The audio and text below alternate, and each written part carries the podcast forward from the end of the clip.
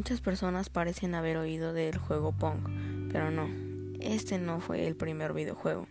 El primer sistema que podemos llamar como videojuego apareció en la exhibición de Westinghouse durante la Feria Mundial de Nueva York en 1940, creado por el físico nuclear Edward Unler Condon. Se trataba de un juego de matemáticas muy simple de persona versus ordenador. Fue un gran éxito al que jugaron miles de personas y en el 90% del tiempo ganó la máquina. Sin embargo, el primer, sistema de juego diseñado para su uso comercial en el hogar no surgió hasta casi tres décadas después cuando Ralph Baer y su equipo lanzaron su prototipo de consola Brown Box, caja marrón, en 1967. La caja marrón era un circuito de tubos mm, vacío que se podía conectar a un televisor y permitía a dos usuarios controlar los tubos que se perseguían en la pantalla. La caja marrón podía programarse para jugar una variedad de juegos, incluyendo ping pong, damas y cuatro juegos deportivos. Pronto se convirtió en la consola Magnavox Odyssey en 1972. Precedió a Atari por unos pocos meses que, que menudo es considerada erróneamente como la primera consola de videojuegos.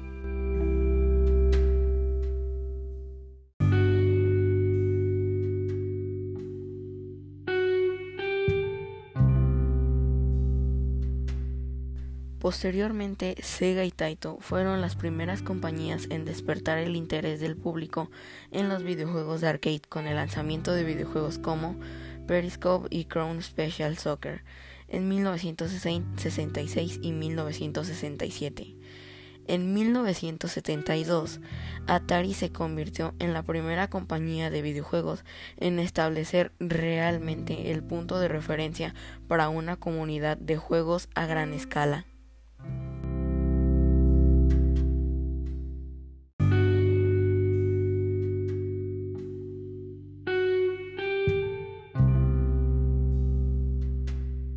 Principios de la década de 1970 también se hizo realidad la llegada de los ordenadores personales y las consolas de videojuegos de producción masiva.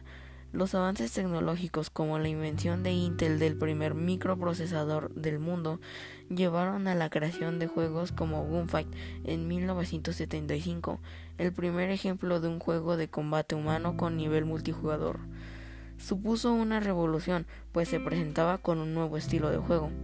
Había que usar un joystick para controlar el movimiento y otro para la dirección del disparo, algo que nunca antes se había visto. Un poco más tarde, con la integración del microprocesador, también llevó al lanzamiento de Space Invaders para Atari BCS en 1980, lo que significó una nueva era de juegos y ventas. Las ventas de Atari 2006 se dispararon hasta 2 millones de unidades en solo 1980. A medida que crecían los juegos en casa y los juegos electrónicos, también lo hizo el desarrollo de la comunidad de juegos.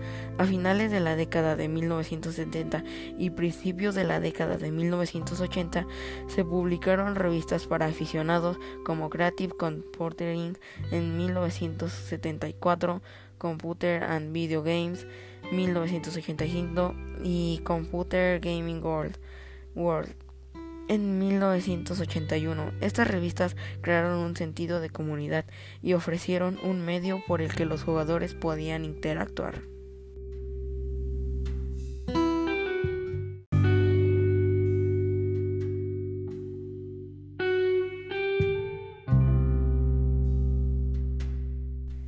¿Para qué fueron inventados los videojuegos en un principio? Bueno, Higginbotham inventó los videojuegos para mostrar que la ciencia no solo se ocupaba para la guerra y la destrucción. Sí, él había ayudado a diseñar la bomba nuclear que trajo muerte, miseria y destrucción al mundo, pero también es el padre de los videojuegos, una de las principales formas de entretenimiento del mundo.